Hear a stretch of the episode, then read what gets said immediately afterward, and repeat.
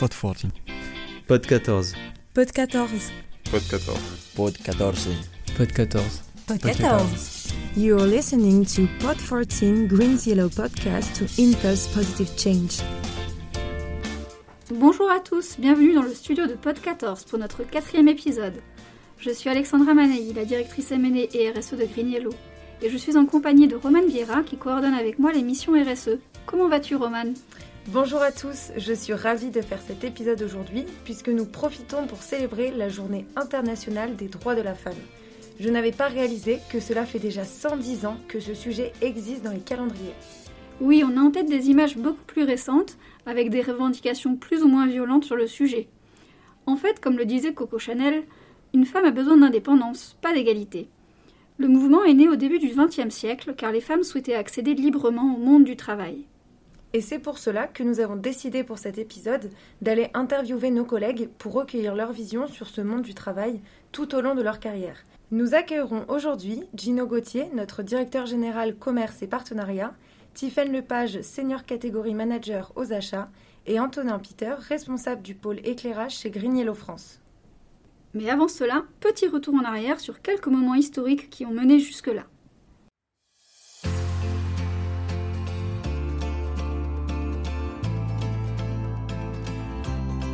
La Journée internationale des droits des femmes a été officialisée par les Nations Unies en 1977. Elle est célébrée dans de nombreux pays à travers le monde le 8 mars, et c'est une occasion de faire un bilan sur la situation des femmes. Mais revenons sur quelques jalons clés, notamment en France, qui l'ont précédée. En 1850, la loi Fallou rend obligatoire la création d'une école de filles dans toute commune de plus de 800 habitants. Un saut dans le temps, en 1910, l'Internationale socialiste réunie à Copenhague a instauré une journée des femmes internationale pour rendre hommage au mouvement en faveur des droits des femmes et pour aider à obtenir le suffrage universel des femmes. L'année suivante, à la suite de la décision prise à Copenhague, la Journée internationale des droits des femmes a été célébrée pour la première fois le 19 mars 1911, en Allemagne, en Autriche, au Danemark et en Suisse, où plus d'un million de femmes et d'hommes ont assisté à des rassemblements. Outre le droit de voter et d'exercer une fonction publique, elles exigeaient le droit au travail, à la formation professionnelle, ainsi que l'arrêt des discriminations sur le lieu de travail. En 1913, dans le cadre du mouvement pacifiste à la veille de la Première Guerre mondiale, les femmes russes ont célébré leur première journée internationale des droits des femmes le dernier dimanche de février 1913. En 1965, donc 50 ans plus tard, en France, les femmes peuvent enfin ouvrir un compte en banque ou prendre un emploi sans l'avis de leur époux. En 1972, pour la première fois en presque 200 ans, l'école polytechnique ouvre son concours aux femmes. Cette année-là, sept femmes y entreront, dont Anne Chopinet, qui entrait major de promotion. En 1983, la loi Roudy du 13 juillet réforme le Code du travail et le Code pénal et établit l'égalité professionnelle entre les femmes et les hommes. En 1995, la déclaration et le programme d'action de Beijing sont adoptés par 189 gouvernements lors de la 4e conférence mondiale sur les femmes. Ce programme projette un monde où chaque femme et chaque fille peut exercer ses libertés et ses choix et connaître et comprendre tous ses droits, notamment le droit de vivre sans violence, le droit à l'éducation, le droit de participer à la prise de décision et le droit de recevoir un salaire égal pour un travail égal.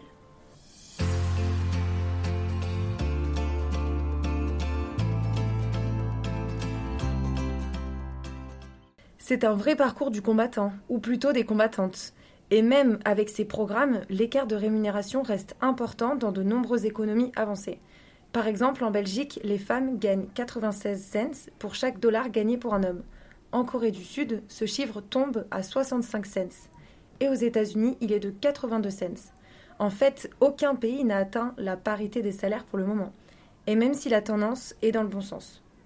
Oui, cela avance petit à petit. Et si nous allions demander à Gino ce qu'il en pense Avec près de 30 ans de carrière internationale, son regard sera très certainement encourageant.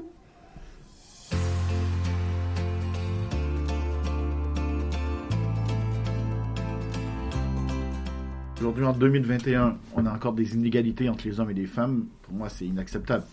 Je viens d'un pays où c'était un des premiers pays doit donner le droit de vote aux femmes. Hein, au début des années 1900.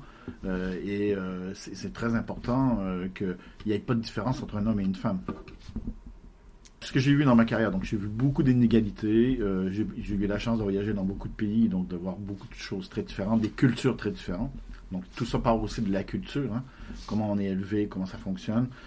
Une des personnes qui est pour moi très importante dans ma vie et qui est, qui est aussi un modèle, c'est ma mère, tu vois, qui est chez, chez, moi, chez moi, donc on vient d'une entreprise, d'une famille d'entrepreneurs, et une famille d'entrepreneurs qui, euh, euh, qui était ma mère, qui était la businessman. Enfin, donc mon père était les bras et ma mère était la businessman. Donc on avait vraiment développé quoi, une entreprise générale de construction, un restaurant, et c'était toujours ma mère qui était au guidon, qui, faisait fonctionner euh, euh, le business. Chacun a ses compétences, chacun fait ce qu'il veut, et ce qui est important, c'est toujours de le faire euh, dans, dans le respect de l'autre et, et de, de dire ben, quelles sont les forces de chacun et où on les met. Donc, ce qui est très important, c'est de dire quelles sont les compétences de quelqu'un. Et les compétences, c'est ça qui est mettre en priorité. Donc, si on regarde la compétence, on regarde euh, euh, les, toutes les inégalités devraient s'arrêter complètement euh, sur le salaire, sur les responsabilités, euh, sur qu'est-ce qu'elle a à faire dans la boîte. Donc, vraiment, là-dessus, il devrait avoir aucune différence pour moi.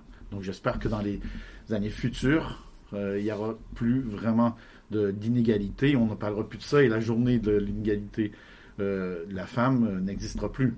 Euh, pour, dire que tout le monde sera pareil, tout le monde sera traité de la même manière. Il n'y a pas de raison aujourd'hui qu'il y a encore beaucoup de différences dans les postes de responsabilité entre les hommes et les femmes. J'ai j'ai fait une école d'ingénieur où, dans mon temps, il y a longtemps, euh, il y avait moins de 5% de femmes. Aujourd'hui, dans mon école, c'est rendu à 30%. Donc, j'espère que dans les 10 ou 20 prochaines années, euh, euh, dans mon école, ça sera à 50-50, ce qui reflète la- la proportion de la population mondiale. Ça devrait être comme ça. J'aime beaucoup l'image que nous donne Gino de l'exemplarité de sa mère qui tenait le guidon du business familial. Oui, cela va dans le sens d'une étude de l'Organisation internationale du travail en 2019, faite auprès de 13 000 entreprises.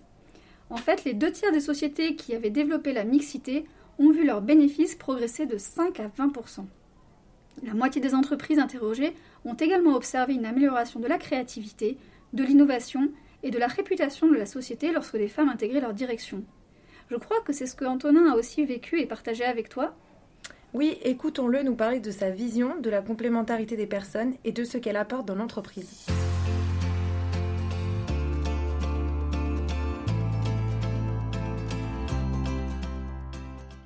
Eu relati- relativement peu de, femmes présentes euh, quand j'étais au lycée, à peu près 20-30% de femmes lors de mes études en école d'ingénieur.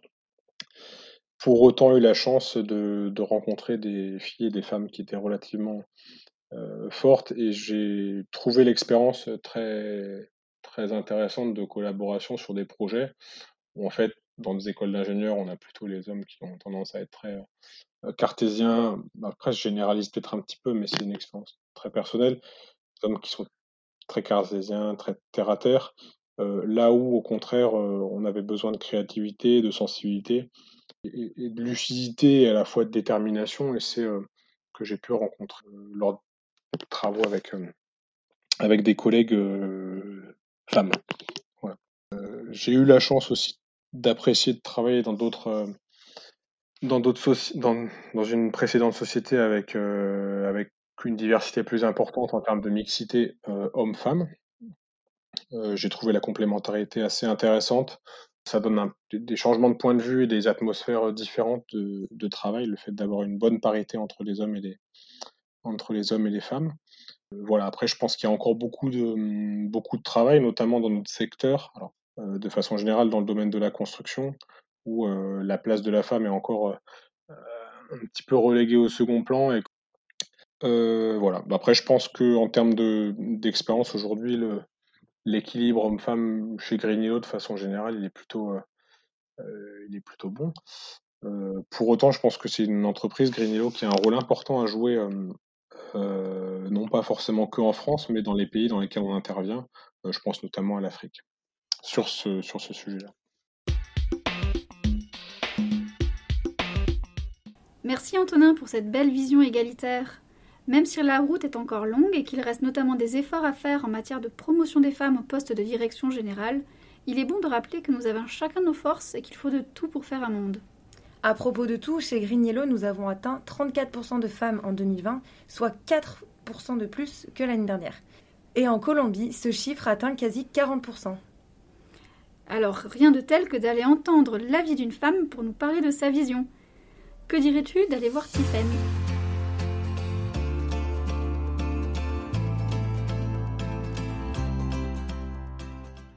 Euh, chez Green Yellow Brésil, par exemple, euh, je sais plus si c'était l'année dernière ou l'année d'avant, au moment de, la journée des droits de la femme, en fait, tout le monde a eu un petit cadeau. Euh, C'est-à-dire pas seulement les femmes, les hommes et les femmes. Ça, ça a marqué le coup.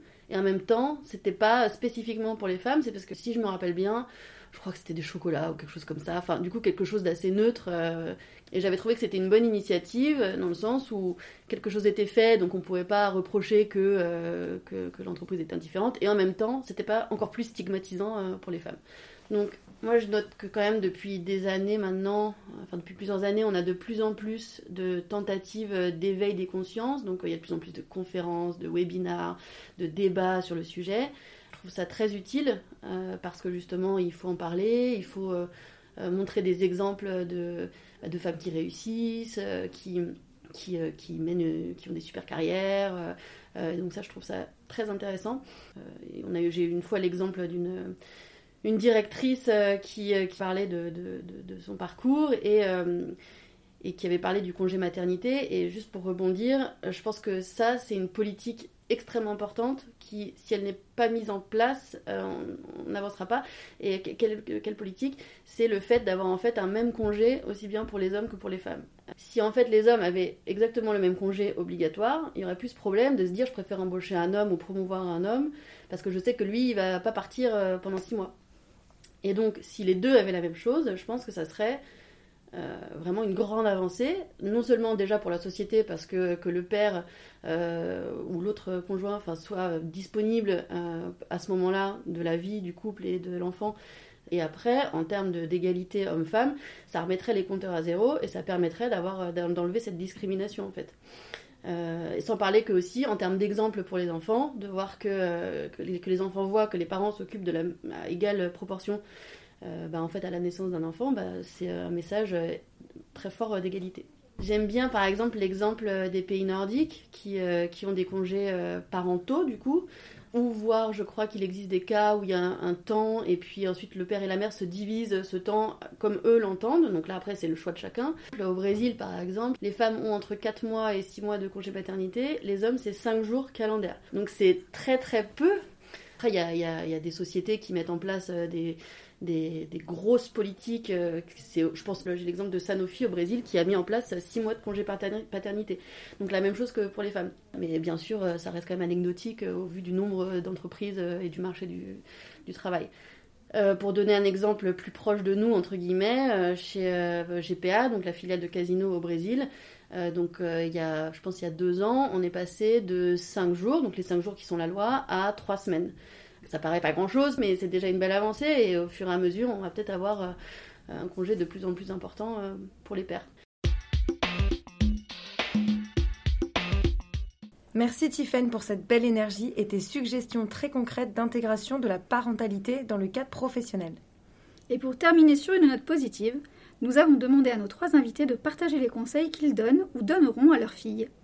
Un peu de girl power.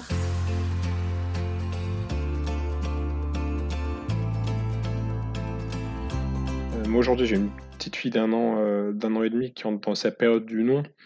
Donc c'est une pér- période où la personnalité s'affirme euh, de façon assez importante et des fois un peu incompréhensible. Euh, pour autant, moi, les conseils que je, que je lui donnerais aujourd'hui, c'est, euh, c'est d'être soi-même et surtout pas jouer euh, le jeu de, de répondre à ce qu'on, ce qu'on attend, ce qu'on attend d'e- d'elle ou à, essayer de ressembler à un modèle idéal qui n'en est pas, qui n'en est pas un. De cultiver la confiance en soi, l'ouverture d'esprit et de cultiver le sens un peu de l'intérêt commun et de l'esprit d'équipe, le sens des responsabilités. Aujourd'hui, ce sont des valeurs qui sont, qui sont, hyper, euh, qui sont hyper importantes. Euh, donc moi j'ai un garçon de 7 ans et une petite fille de 4 ans. Euh, J'essaie vraiment de les éduquer de la même manière, de manière toute bête, je leur propose les mêmes jouets, les mêmes activités, je, leur, fais vraiment pas de différence. et je pense que ce que j'essaye aussi, c'est vraiment de leur dire que les petites filles et les petits garçons peuvent faire la même chose. S'ils ont envie de si mon garçon a envie de faire de la danse, il peut. Si ma fille a envie de faire, je sais pas moi, du foot, elle peut. Aujourd'hui, j'ai l'impression que j'insiste plus avec mon fils sur cette partie-là de bah, d'égalité. Euh, bon, déjà peut-être parce qu'il est plus grand, mais euh, aussi parce que je pense au final que c'est pas sur. Enfin, oui, bien sûr, il faut donner la confiance en elle aux petites filles, etc., pour qu'elles grandissent en ayant cette, cette capacité de se dire, euh, bah, bien sûr, moi je peux tout faire. Mais il faut surtout en fait éduquer les garçons en fait parce que bah, ils seront les futurs hommes de demain et si ça marche si ça va que dans un sens tout le temps ça marchera pas d'une manière générale je pense que les, les, garçons et les hommes d'une manière générale doivent être extrêmement impliqué dans toute cette ces politiques pour que la société évolue euh, en fait dans son ensemble. Ce qu'on essaie de transmettre à mes enfants, à mes deux filles, c'est de dire ben, quand on travaille fort et on, respecte les gens, on a, toujours le succès qui va bien avec derrière. Un petit conseil pour moi, donc c'est juste, je mets au défi de tout le monde de, choisir que sur les, euh, sur les compétences et d'arrêter de penser euh, genre, ça n'a pas d'importance dans une entreprise. Quand on est compétent, on fait ce qu'on a à faire, donc on, on devrait être euh, un monde égalitaire partout. Retrouvez-nous sur le site greenyellow.com et sur la chaîne YouTube de Green Thank you for listening to Pod 14 Queen's Yellow podcast to impulse positive change.